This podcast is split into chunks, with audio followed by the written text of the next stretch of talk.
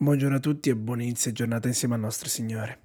Oggi, lunedì 10 gennaio, vorrei condividere con voi una riflessione di cui il titolo è Traspirazione o miracoli? Il testo di oggi lo troviamo in Atti capitolo 14, versetto 19.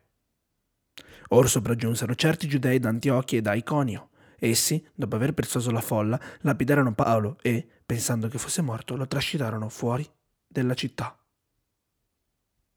Il sudore è un liquido composto da anidride carbonica e vapore acqueo, che si naturalmente attraverso i pori della pelle e in quantità maggiore quando la temperatura ambiente è alta. Può anche verificarsi perché il corpo genera calore, come quando facciamo esercizio e in situazioni di stress. Tra le funzioni della traspirazione possiamo evidenziare la termoregolazione, che mantiene il nostro corpo a una temperatura stabile e ideale, l'eliminazione delle tossine e il raffreddamento.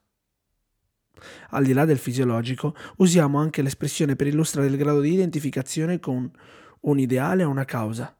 Se diciamo che qualcuno suda la camicia è perché è identificato, appassionato, concentrato e totalmente impegnato in un'attività. Un miracolo, invece, è un intervento divino.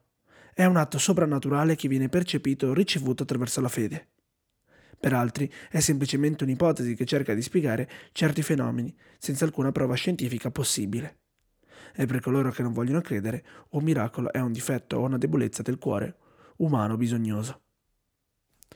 Paolo fu lapidato a Iconio e trascinato fuori dalla città. Aiutato dai fratelli, Paolo si alzò e andò ad Erbe per continuare a predicare. Le macchie di sangue non si erano ancora asciugate sulla sua tunica e continuò la sua missione. Dopo aver predicato il Vangelo in quelle città e aver fatto molti discepoli, tornò a Listra Antochia e Iconio per continuare a predicare, anche in mezzo alle tribolazioni, per estendere il regno di Dio. In questo modo Paolo visitò alcune delle principali città dell'epoca. È vero che molti miracoli hanno accompagnato il ministero di Paolo, ma è anche vero che ha dato tutto se stesso alla causa.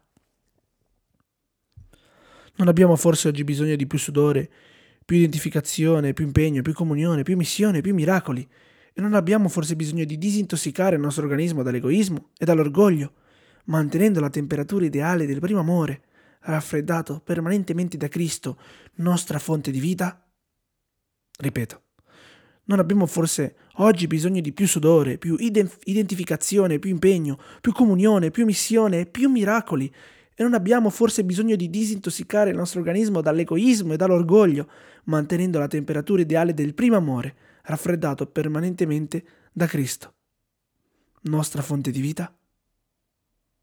Ellen White diceva, coloro che ottengono i maggiori risultati sono quelli che confidano più implicitamente nel braccio dell'Onnipotente.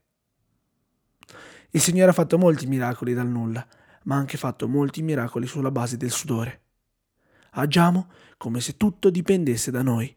Confidiamo come se tutto dipendesse da Dio. Agiamo come se tutto dipendesse da noi. Confidiamo come se tutto dipendesse da Dio. Amen.